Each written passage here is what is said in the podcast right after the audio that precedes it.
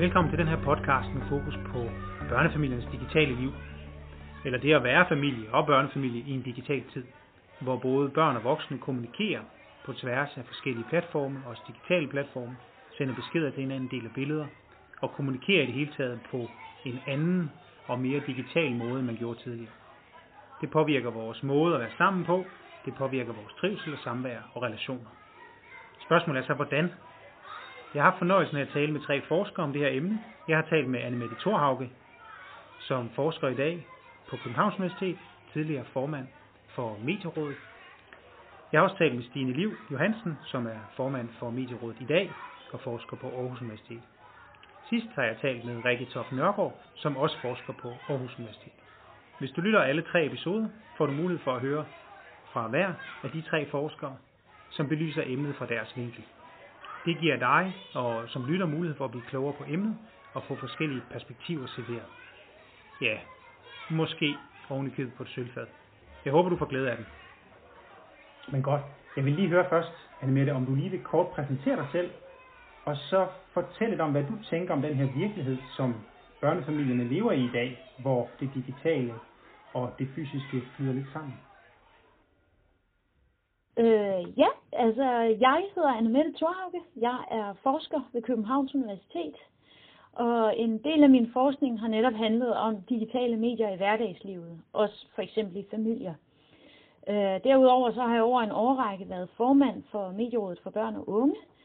Øh, det er jeg ikke længere, men jeg synes stadigvæk, at en række af de diskussioner, vi førte i Medierådet, er super relevante og noget, der interesserer mig rigtig meget. Med hensyn til dit spørgsmål her, altså, så øh, oplever jeg egentlig, at børnefamilier i dag øh, lever under et stort forventningspres. Et stort forventningspres, som både knytter sig i det hele taget til forventningen om, hvor gode forældre man skal være, og så også et forventningspres, der i et eller andet omfang bliver øget af en række platforme, for eksempel sådan noget som Aula, mm eller andre typer af platforme, hvor forældre på forskellige vis kan blive involveret i børnenes skoledag, og lige pludselig forventes at være aktive i forhold til børnenes skoledag, i et omfang, som vores egne forældre måske ikke behøvede at være. Samtidig så ser man andre steder fra, at der stilles andre krav til familierne. Vores børn skal bevæge sig 30 minutter om dagen, de skal have 600 gram grøntsager om dagen, mm. vi skal læse sammen med dem en halv time om dagen. Altså der bliver, øh, øh, der bliver pindet en hel masse krav ud, som øh, forældre ligesom på en eller anden måde må prøve at se, om de kan få passet ind i, at de i øvrigt også skal passe et fuldtidsjob og, og have noget søvn indimellem. Så umiddelbart, så tænker jeg, øh, vil jeg nok beskrive nutidens forældre som nogen, der lever under et stort pres, og hvor for mange, der kan nogle af de her digitale platforme nok godt opleves som en del af det pres, både på den ene og på den anden måde. Okay, godt. Så der er simpelthen et pres, og det bidrager det digitale lidt til, altså fordi det fylder mere og ja. mere med forskellige enheder. Okay. Er der, er der, er, det, er, det, er der noget særligt ved det digitale, altså vores brug af dem, eller vores enheder, øh, altså de her problematikker, tænker jeg, øh, bringer det digitale nogle nye problematikker med sig, altså, eller, eller øger de bare presset? Øhm, ja, altså noget man kan sige, de, nogle af de problematikker, som, øh, som, øh, som de her digitale medier bringer med sig, er nok især, at øh, dele af hverdagslivet, der tidligere var adskilt, nu bliver blandet sammen. Så tidligere, så var man sådan ligesom øh, en kollega på arbejdet, og så var man far eller mor i familien. Og på samme måde, så var barnet fodboldspiller på fodboldbanen, elev hen i skolen, og øh, søn eller datter hjemme, derhjemme i hjemmet. Og øh, de krav, man stillede til hinanden, de forskellige steder, begrænsede sig ligesom til det specifikke fysiske rum. Men lidt ligesom vi i dag som forældre kan have et kæmpe arbejde med at opretholde det, vi kalder work-life balance. Mm. Som om øh, arbejde ikke var liv, det er det jo også, men vi har, kan rigtig svært ved at balancere vores forpligtelser på arbejdet med forpligtelserne i familien. Øh, og det går begge veje, selvom jeg nok synes, det går lidt for meget fra familien, om man så må sige. Altså, vi sidder og koordinerer øh, madpakker og indkøb på arbejdspladsen. Til gengæld sidder vi og skriver, skriver arbejdsmails derhjemme. Ikke? Mm. På samme måde så kan man sige, at øh, børnene måske også i højere grad er splittet imellem, de kan sidde inde på børneværelset, og faktisk både skulle sidde og følge med i klassens selskab, mm. sig orienteret om, hvad der sker i det computerspil, der interesserer dem. Og stadigvæk sådan ligesom være klar til at springe op, lige så snart der bliver råbt der aftensmad, fordi at ellers så værdsætter man jo ikke familiens samvær omkring måltidet. Så vi skal i gang med at genforhandle en række af de her grænser. Øh, og der ser, der ser jeg måske, at det, det er en ny type problematik, vi skal se, om vi kan komme omkring i familierne. Okay. Er det, mm, altså, har det også flyttet lidt, altså øh, i forhold til din forskning, har det flyttet fokus lidt for dig? Kan du se, hvordan der er nogle ting, der har ændret sig? Øhm, har det også påvirket din forskning, eller, eller hvad er det? Jeg kan sige. Ja. Ja. Altså nu, øh, nu har jeg ikke så mange øh, altså historiske data, så Nej. derfor er jeg, har jeg lidt svært ved at tale om en, øh, en udvikling. Ja, okay. øh, det jeg kan se, det er, altså jeg har prøvet at lave den her undersøgelse omkring computerspil i hverdagslivet, mm. som egentlig har fokus på, hvornår er det computerspil giver anledning til konflikt øh, i hjemmet. Hvorfor er det, at computerspil bliver et problem? Og der er det meget karakteristisk, at øh, dem, der spiller rigtig meget, sådan set ikke på almindelige anerkendte trivselsparametre, som for eksempel hovedpine, eller mavepine, eller søvnbesvær, eller sådan, så ser vi egentlig ikke nogen problemer hos dem, der spiller rigtig mange computerspil. Øh, vi ser heller ikke, at de bliver mindre sociale. Faktisk kan vi se dem, der spiller det, man kalder kompetitive holdspil. Ja. Det vil sige dem, der spiller rigtig meget hold imod andre. De er også mere kommunikative og får flere venner gennem deres spilaktivitet. Ja. Men det vi ser, det er, at de kommer op og skændes med mor og far om deres spilaktivitet. Og der kan vi simpelthen se, at tid brugt på medier, og måske især tid brugt på computerspil, er et nyt, sådan helt centralt konfliktemne i familierne. Øh, hvor det måske tidligere handlede om, hvornår skal jeg komme hjem? Jeg vil gerne blive ude på vejen og lege, eller hvornår er jeg klar til at gå til fest? Øh, den slags spørgsmål, så handler det om nu, hvor længe er det legitimt at sidde og spille League of Legends ja, simpelthen. Ja, okay. Men, men hvad tænker du, er det, er det øhm, hvad kan jeg sige, noget, altså, der er noget, tid, der er noget aktivitet, man bruger tid på. Øhm, ja. Så kan man sige, ja, i gamle dage, der, der brugte man øh, tid på noget andet handler det ganske enkelt om, at det bare er en anden type aktivitet, og den nu er digital frem for, hvad kan vi sige, tidligere var den, var den fysisk, eller hvad? Ja, altså der er på mange måder tale om de samme legemønstre, der går på tværs. Okay. Øh, så jeg tror, en af grundene til, at jeg synes, skærmtid er et rigtig vanskeligt begreb at have med at gøre, det er, når vi taler om skærmtid tilbage i 1980'erne, ja. så handlede det om tv, og så var det primært noget med at lade sig underholde. Det gør vi også på de her skærme i dag, men vi gør også mange andre ting, der hidtil ikke boede i medierne. Det vil sige, vi opretholder relationerne øh, til det samlede klassefællesskab. Vi giver vores bedste veninde øh, opmærksomhed og støtte, fordi hans kæreste lige har slået op. Vi orienterer os om et eller andet, som driller os i forhold til nogle lektier. Vi begynder måske ovenikøbet så småt at interessere os for, hvad er det for noget med det der amerikanske valg, eller øh, coronavirus, eller sådan noget? Ja. Øh, hvad, hvad siger nyhederne? Også selvom man øh, måske kun er 14 år gammel og ikke normalt sådan interesserer sig for den slags, så kan det jo godt være. Altså det vil sige, at øh, det vi kalder skærmtid dækker over en lang række aktiviteter, der ikke kan reduceres til ren underholdning, men som handler om alle mulige, hvad skal man sige, sociale øh, sociale processer og, også, og handler om at høre til i et klassefællesskab. Det handler om måske også at begynde at interessere sig for andre typer af fællesskaber, andre steder, når man begynder, at, eller når man opdager, at man måske har en anden seksualitet end de andre i klassen, så har man en mulighed for at opsøge nogle andre sammenhænge online, hvor man kan finde nogle ligesindede i forhold til det, eller hvad det nu kan være. Det kan godt være, at man ikke kan finde nogen i sin klasse, der synes, det er skægt at spille rollespil så, går, så kan det svare til at finde en rollespilsklub, mm. ikke? Nå, men altså, så kan man gå online og spille rollespil ja, med folk, ikke? Okay.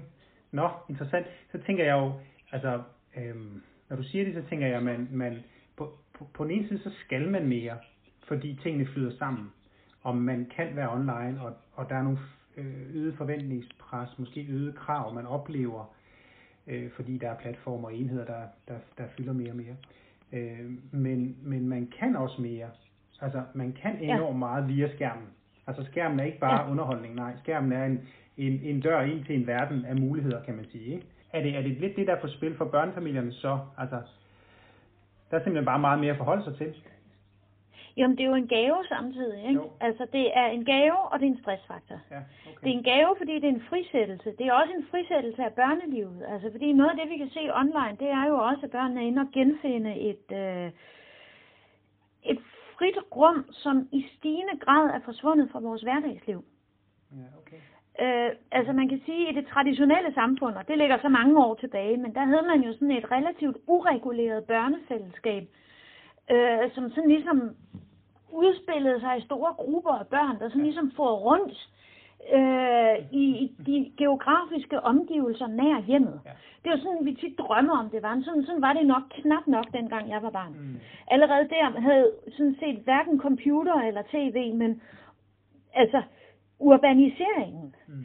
øh, gjort, at øh, der ikke i samme grad eksisterede de her frirum til børn, men de eksisterede i et eller andet omfang. Der var byggelegepladsen, der var fodboldbanen nede bag blokkene. Ja. Der var det, man løb ud på gaden og lavede øh, dåseskjul og den slags ting, hvilket i øvrigt også var ret farligt øh, at lege dåseskjul på en villavej, ikke? Ja, Øh, har jeg nogle gange tænkt på, ikke? Men øh, hvor alle for frem på en gang, lige da en eller anden stakkels bilist kom kørende, Ja, hvis du har prøvet Ja. det selv. Altså, men, øh, men de der frirum, altså den der, hvad skal man sige, et ureguleret rum, hvor børn kan tage ud og opsøge andre børn, uden at der nødvendigvis er en voksen, der har overopsyn eller har lagt et plan for, hvad man skal gøre. De rum bliver mindre og mindre. Det hænger sammen med, at der er færre børn. Mm. Det hænger sammen med, at der er en længere skoledag. Der er flere organiserede fritidsaktiviteter. Der bliver mindre og mindre af det der. Og der kan man jo sådan set sige, at de digitale medier er en frisættelse for børnene. Mm. Fordi de faktisk får mulighed for at gå ind og opsøge det her frie, uregulerede børnefællesskab online. Problemet er så bare, at der følger en hel masse ubehageligheder med det, som jo sådan set også var til stede, kan jeg huske, dengang på byggelegepladsen. Der var også mobning. Der var også grænseoverskridende adfærd. Mm. Problemet er så bare, at dengang, så ligesom det, der blev på byggelegepladsen, blev på, øh, det, der skete på byggelegepladsen, blev på byggelegepladsen. Det er jo ikke i samme grad tilfældet i dag. Så, så når det går galt, så kan det gå galt i et værre omfang, end det kunne dengang. Det kan i hvert fald forfølge en meget længere ind i voksenlivet, end det måske gjorde dengang. Så derfor er der virkelig brug for noget voksen tilstedeværelse. Øh, og der kan man sige, det giver jo også en ekstra udfordring, fordi hvordan er man så til stede Mm. som voksen der? Altså dengang var der heller ikke nogen, som ligesom sagde, at nu stiller vi lige en voksenvagt på byggelegepladsen for at sikre os, at det ikke går helt galt vel. Og det ville man også ligesom have ment var øh, utidig indblanding i børnenes fællesskab. Men hvordan er det så, man er til stede sådan, så der faktisk er en voksen, når det går rigtig galt, også online. Ikke? Ja. Det er jo det store, og det er virkelig vanskelige spørgsmål. Jeg er ikke sikker på, at der er nogen nemme løsninger på det. Nej, okay. Nej, fordi det, der tænker jeg jo på en af de andre spørgsmål, jeg også havde skrevet til dig, jeg kunne finde på at stille her. Det var jo netop det her med, at mange taler om digital dannelse øh, og teknologiforståelse og digitale kompetencer. Måske lidt som et svar på det her. Sådan Ja. læser, hører jeg det i hvert fald fremlagt Ja. flere steder fra, at fordi nogle af de ting, du lige har ridset op, fordi vi er, hvor vi er i dag, så har man brug for at lære at begå sig. Man har brug for at blive digitalt dannet, man har også brug for at få nogle digitale kompetencer. At, er du enig, altså, er det svaret, og, og, og, og hvad mener du egentlig om, om begrebet digital dannelse? Altså, ja, ja. jeg godt tænke mig at høre. Uh ja, det var et stort spørgsmål. For det første, hvad jeg mener om be- begrebet digital dannelse. Jeg synes, det er et rigtig godt ord. Øh, der er sket det i processen, at vi har oversat et noget andet engelsk ord, digital literacy, til digital dannelse. Og når vi taler digital literacy, så taler vi egentlig om nogle ret basale færdigheder. Altså det at kunne betjene forskellige typer af software og forstå, hvordan en computer er indrettet og, og, øh, og sådan noget, nogle ting. Og når vi taler om digital dannelse, så synes jeg egentlig, vi taler om andet og mere end sådan nogle basale færdigheder eller kompetencer. Så taler øh, vi for mig at se om et, en dannelse til det digitale samfund, som i det hele taget handler, og mere overordnet handler om vores kritiske refleksion øh, som, øh, som medborgere i et digitalt samfund. Øh, og, og jeg vil sådan ligesom gerne holde diskussionen der, hvor jeg sådan tænker basale kompetencer, altså literacy, øh, det bor ligesom et lidt andet sted i den her diskussion, synes jeg. Jeg mener i den grad, at vi har en pligt som forældre i forhold til at opdrage vores børn til det digitale samfund. Og det vil sige opdrage dem til en verden, hvor øh, vi skal ikke bare skal bruge, men også forholde os aktivt og kritisk til de her teknologier. Fordi det er helt afgørende, hvordan de er sat sammen. Det er jo også derfor, vi ikke bare kan reducere vores rolle til et spørgsmål om at regulere skærmtiden. Og så ved jeg, at der er rigtig mange forældre, der med god grund, apropos det her med 30 minutters øh, motion og 600 gram grøntsager og 30 minutters læsning, hvornår fanden skal man gøre det? Det er super, super svært. Altså det bedste, jeg kan sige, det er, måske det er noget, man skal undersøge i fællesskab. Det er måske noget, hvor man i fællesskab kan blive bedre til det her sammen. Og så synes jeg jo også, når det er sagt, og det er sådan ligesom min næste svar på det spørgsmål, hvad jeg mener om digital dannelse. Det var jo noget, der lå mig rigtig meget på sinde, da jeg var formand for Familierådet for Børn og Unge. Og da jeg på et eller andet tidspunkt lagde mærke til, at øh, en række high-tech virksomheder, som for eksempel, eller big-tech virksomheder, som for eksempel øh, Google, synes, det var sgu da bare top dollar, det begreb. Og skal vi ikke lægge hus til et, et foredrag om digital dannelse herude hos os på Google? Så begyndte jeg også sådan at tænke, jamen okay, men hvorfor er det Big Tech synes, at digital dannelse er et dejligt ord? Er det fordi, at det egentlig har fået lov at erstatte vores diskussion omkring regulering? Fordi så er det jo ikke et godt ord. Jeg synes da, at det er rigtig væsentligt, at vi i den her diskussion gør os klart, hvor meget kan man forlange forældre? Hvor meget forventer vi, at mm. den enkelte forældre er i stand til at løse i forhold til det her? Og hvor er det egentlig, at vi er nødt til at forpligte vores politikere for lange, at vores børn er beskyttet af andre end os? Okay, altså, så altså for eksempel, hvor... forskellige steder, ja. Ja, ja. Okay. så jeg synes, vi skal have digital, altså digital dannelse og også forældres interesse mm. i børnenes digitale dannelse på det plan, hvor forældre kan være med som simpelthen grundlæggende kan være noget med at sætte sig ned sammen og kigge på et nyt medie og spørge sig selv, hvorfor ser det her sådan her ud? Det kan også være noget med at sætte sig ned sammen og spørge, hvordan tjener Epic sine penge på Fortnite? Mm. Ja, for det gør hvorfor har... Ja. ja, hvordan gør de det egentlig? Lad os sætte os ned og kigge på det her sammen nu. Hvordan gør de det? Men, men vi kan jo ikke forlange, at forældre lige pludselig bliver eksperter i online forretningsmodeller. Så der må også et eller andet sted være nogen, der sætter sig ned og siger, at der er grænser for, hvor aggressiv en forretningsmodel du kan rette mod et børne- og ungdomspublikum. Og det må vi simpelthen som, øh, som ansvarlige stater gå ind og regulere. Så der er faktisk brug for digital dannelse, men der er også brug for, at vi er klar over, at vi kan ikke løse alting med digital dannelse. Og vi kan i hvert fald ikke forvente, at forældre skal være eksperter på området. Fordi hvornår søren skulle de kunne nå det?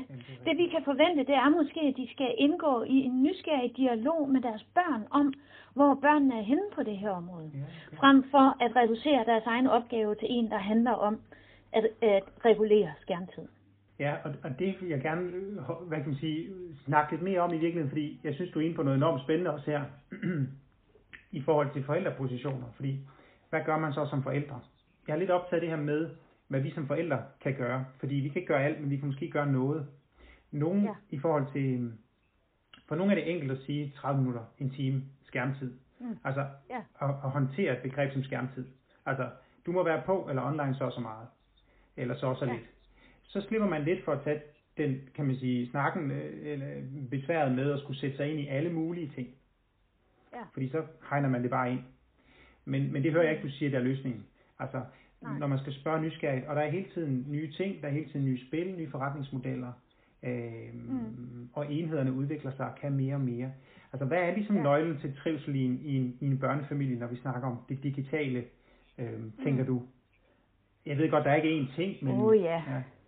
Ja, der er jo flere veje ind i det spørgsmål. Altså for det første noget af det, jeg virkelig er blevet mig bevidst i forbindelse med, at vi lavede den her undersøgelse om computerspil, det er, at der faktisk er brug for en tidlig rammesætning. Ja. Det er jo ikke fordi, jeg siger, at, børn og, øh, altså, at forældre overhovedet ikke skal blande sig i børn og unges øh, øh, mediebrug. Men det er jo faktisk lettere, øh, kan man sige, at håndtere den mediebrug, hvis man gør det fra et tidligt tidspunkt. Ja. Noget af det, jeg kan se på nogle af vores cases omkring computerspil, det er, at de her børn, typisk drenge, fortæller, hvordan de får den her øh, konsol, og de er helt vilde med den, og de er syv år gamle, og de spiller og spiller og spiller, og de investerer en hel masse af deres tid og deres øh, øh, identitet i at blive super gode til det der.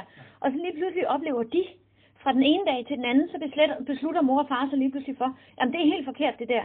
Du må slet ikke interessere dig så meget for det der, så tager de den fra dem igen. Ikke? Efter at de i lang tid sådan ligesom egentlig har fået rimelig øh, lang line. Okay.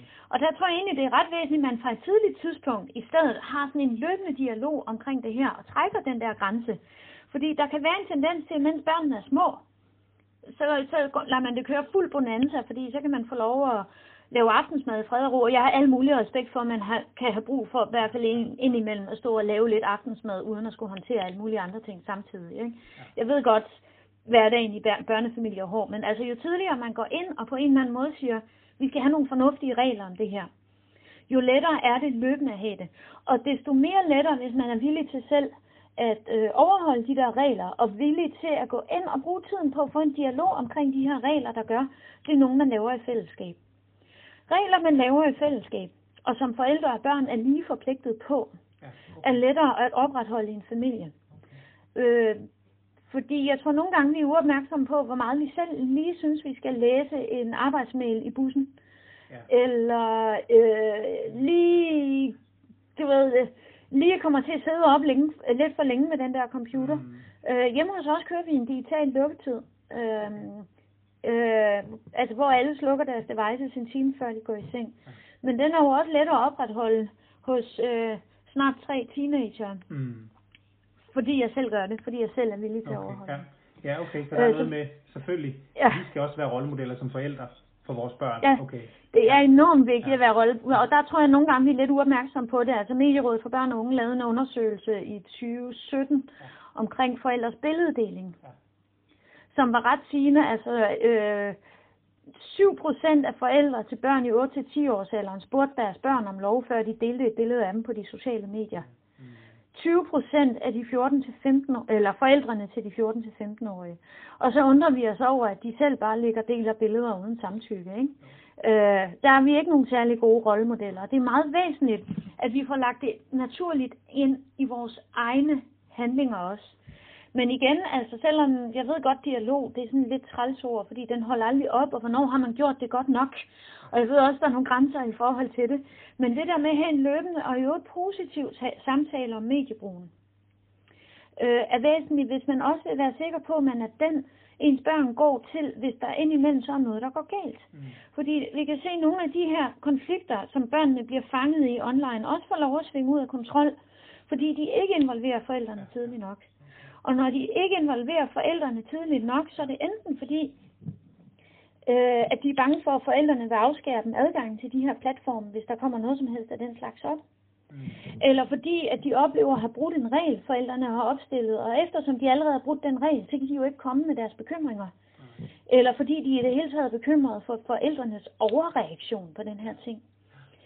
Øh, og, så det er altså rigtig væsentligt, at forældre, børnene ikke har den her frygt, fordi Altså, så længe de ved, at de kan komme til os, når et eller andet er gået helt galt. Mm, mm, okay. Så den ikke får lov at rulle og rulle og rulle, indtil den måske har, har nået et fuldstændig urimeligt omfang, den her konflikt. Okay. Jamen, så, øh, så, skal, så skal børnene føle, at de har nogle voksne, de tør komme til. Ja, okay. okay. Så, så noget med at ramsætte det tidligt, altså en tidlig indsats ja. i virkeligheden, hvor man tager nogle snakke og, og taler måske om værdierne i familien og aftalerne i familien sammen, forpligter hinanden på det. Og så det, du er inde på her til sidst med, øhm, hvad hedder det, øhm, øhm, ja, rammesætning, men også relationen, altså en tillidsfuld relation. Ja. Og det, det tænker jeg, det handler jo ikke, øhm, øhm, hvad vil jeg sige, øhm, der tænker jeg, at, at øhm, det er jo i virkeligheden en, en ting, som går på tværs, ikke, som ikke kun handler om det digitale, ja. vel i virkeligheden, altså, ja. at de kan komme til os som forældre lige meget, hvad det er, også selvom det er sket ja. på, på nettet, eller det er sket i det fysiske, ja, i, i klassen, ikke, eller i, i, i ungdomsklubben eller noget. Ja. ja. Godt. Hvilken betydning tror du, det har, hvad, hvad vi har af forestillinger om det gode barneliv, eller om øh, vores egen frygt og bekymring som forældre? Mm. At, vi, øh, at vi er så bange hele tiden? Ja, fordi nogle gange er vi bange, øhm, ja. og nogle gange er vi måske ligeglade. Altså, nogle gange er vi optaget ja. af vores egen ting, vi falder ned i vores egen telefon og er ja. ikke så meget opmærksom, engageret øh, eller nysgerrig på det, de laver, fordi vi har så travlt med vores eget. Og andre gange, så er vi meget over dem. Øh, ja. Øh, det vil jeg, kan jeg tale for, mig, tale for mig selv jo ikke. Men jeg kan jo være meget, hvis jeg lige lægger mærke til noget, eller hører noget i nyhederne, så bliver jeg pludselig meget opmærksom. Og ja. hvad er det med TikTok? Hvad er det med billeddeling? Hvad er det? Og så ja, ja. kan det være, at jeg begynder at stille en masse spørgsmål til min datter, ikke? ja, ja. øh, ja. Jamen det er rigtigt, altså det kommer jo meget til at betyde, at det her bliver meget drevet af sager, og det bliver meget punktnedslag, når der ja. lige er en sag op i medierne.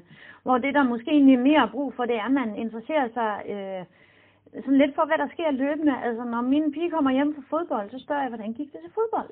Mm. Mm. øh, når min anden pige kommer hjem fra karate, spørger jeg, hvordan gik det til karate?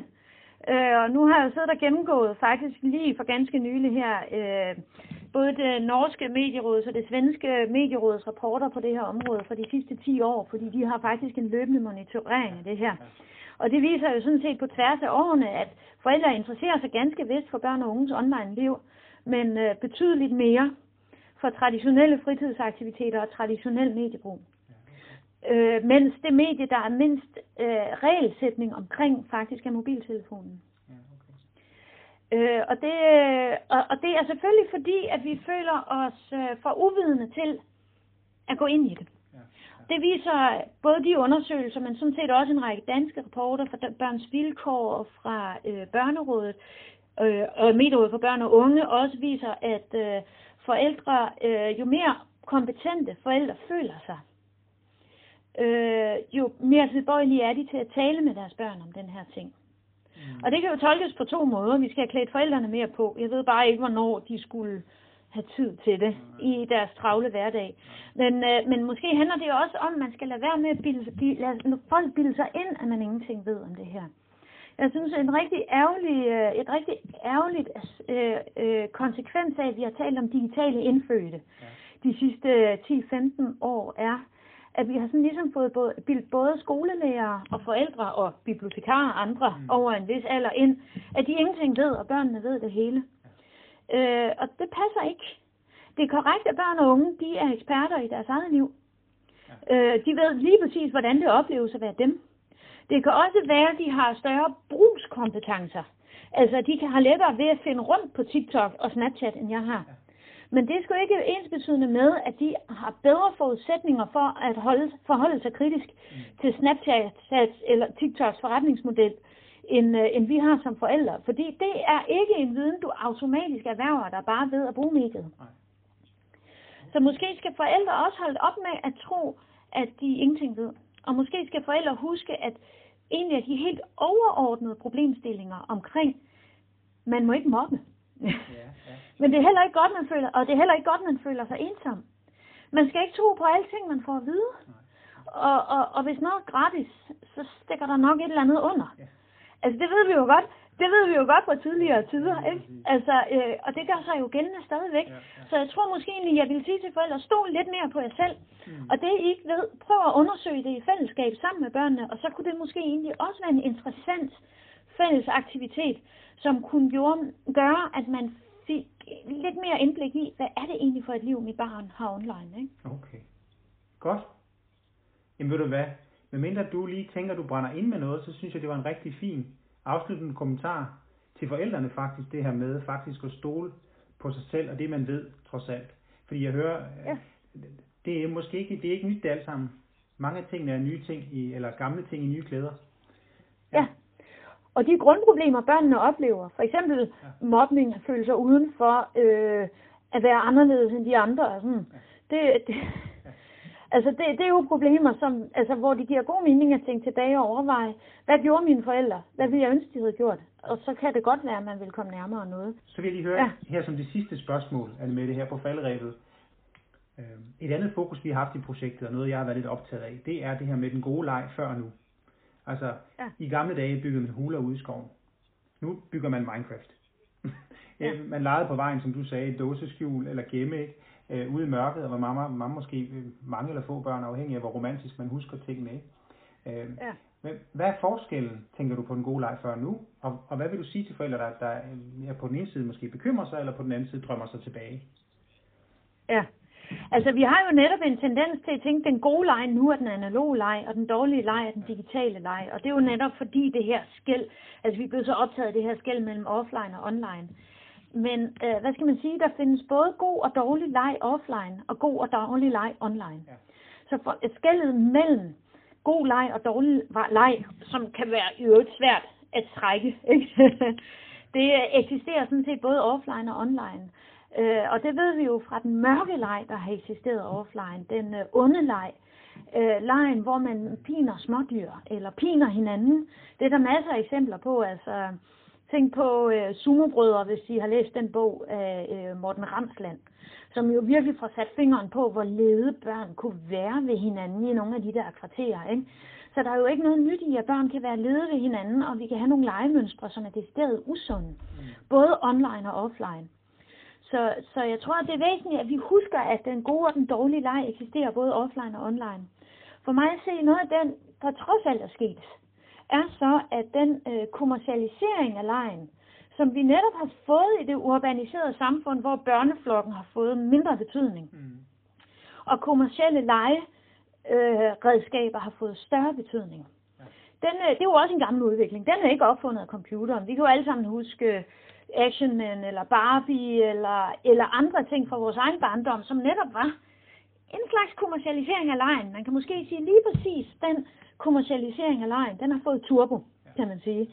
Øh, den har virkelig, øh, den har taget speed, ikke? Fordi at, øh, at øh, den her instrumentalisering og kommercialisering også er rykket ind på selve platformen og folder sig direkte ind i børns kommunikation og samvær på TikTok og alle mulige andre steder, hvor man kan sige, at deres opmærksomhed bliver monetariseret på alle mulige måder, og derfor kan man være interesseret i at designe de her platforme på en måde, der øh, fastholder dem eller præsenterer dem for bestemt indhold og sådan.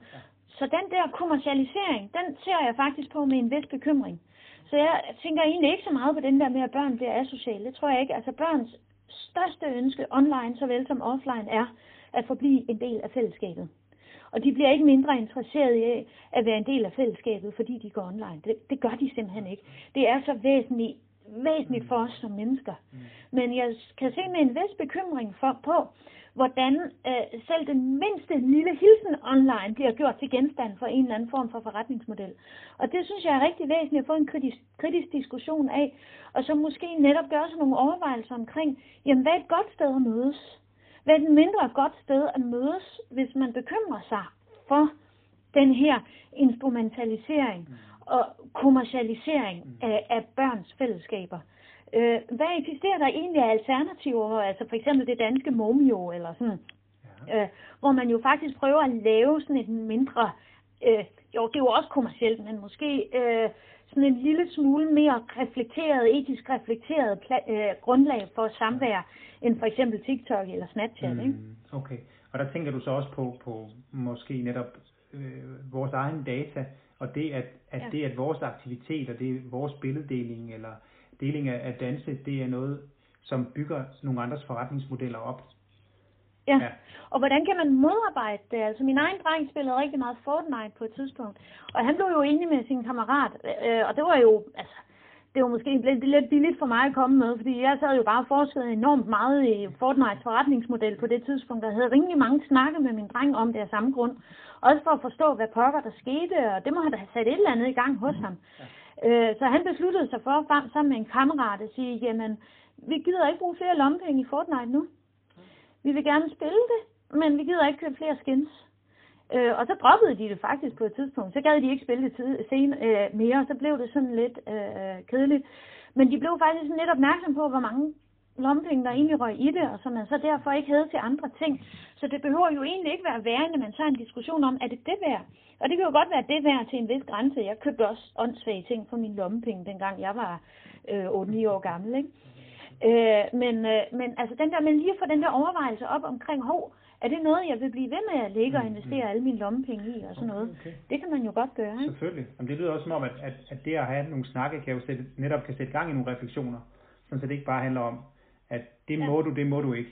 Altså, øh, tilladelse ja. eller forbud, men nærmere refleksion, ja. og det sætter gang i nogle selvstændige tanker, som gør, at han vælger ja. på egen hånd måske at stoppe. Okay. Ja. Det lyder, det lyder, hvad kan man sige, han lyder som en fornuftig dreng. men det er klart, man bliver lige pludselig opmærksom på, på, på nogle dynamikker. For det er klart, ja. øhm, der, er, der er nogen, der tjener, tjener penge på det, vi laver, og rigtig gerne vil ja, have, at man bruger mange penge på noget. Ja og så netop tjener penge på børns ønsker om at være en del af fællesskabet. Ikke? Og så er det jo så også der, hvor jeg tænker, der er måske også grænser for, på, hvor aggressive de kan være i forhold til det, og vi måske også skal have noget regulering ind på det område. Så vi ikke gør det hele til forældrenes eller børnenes ansvar, fordi det synes jeg måske også er lidt meget for langt. Ja.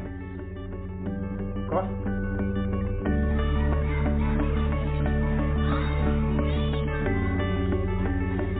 Tak fordi du lyttede med. Jeg håber, du blev klogere på emnet og fik sat fokus på nogle nuancer, du måske ikke var opmærksom på eller havde set før. Husk, der er tre podcast-episoder, som ikke nødvendigvis hænger sammen, men som jeg synes i hvert fald, alle tre er interessante.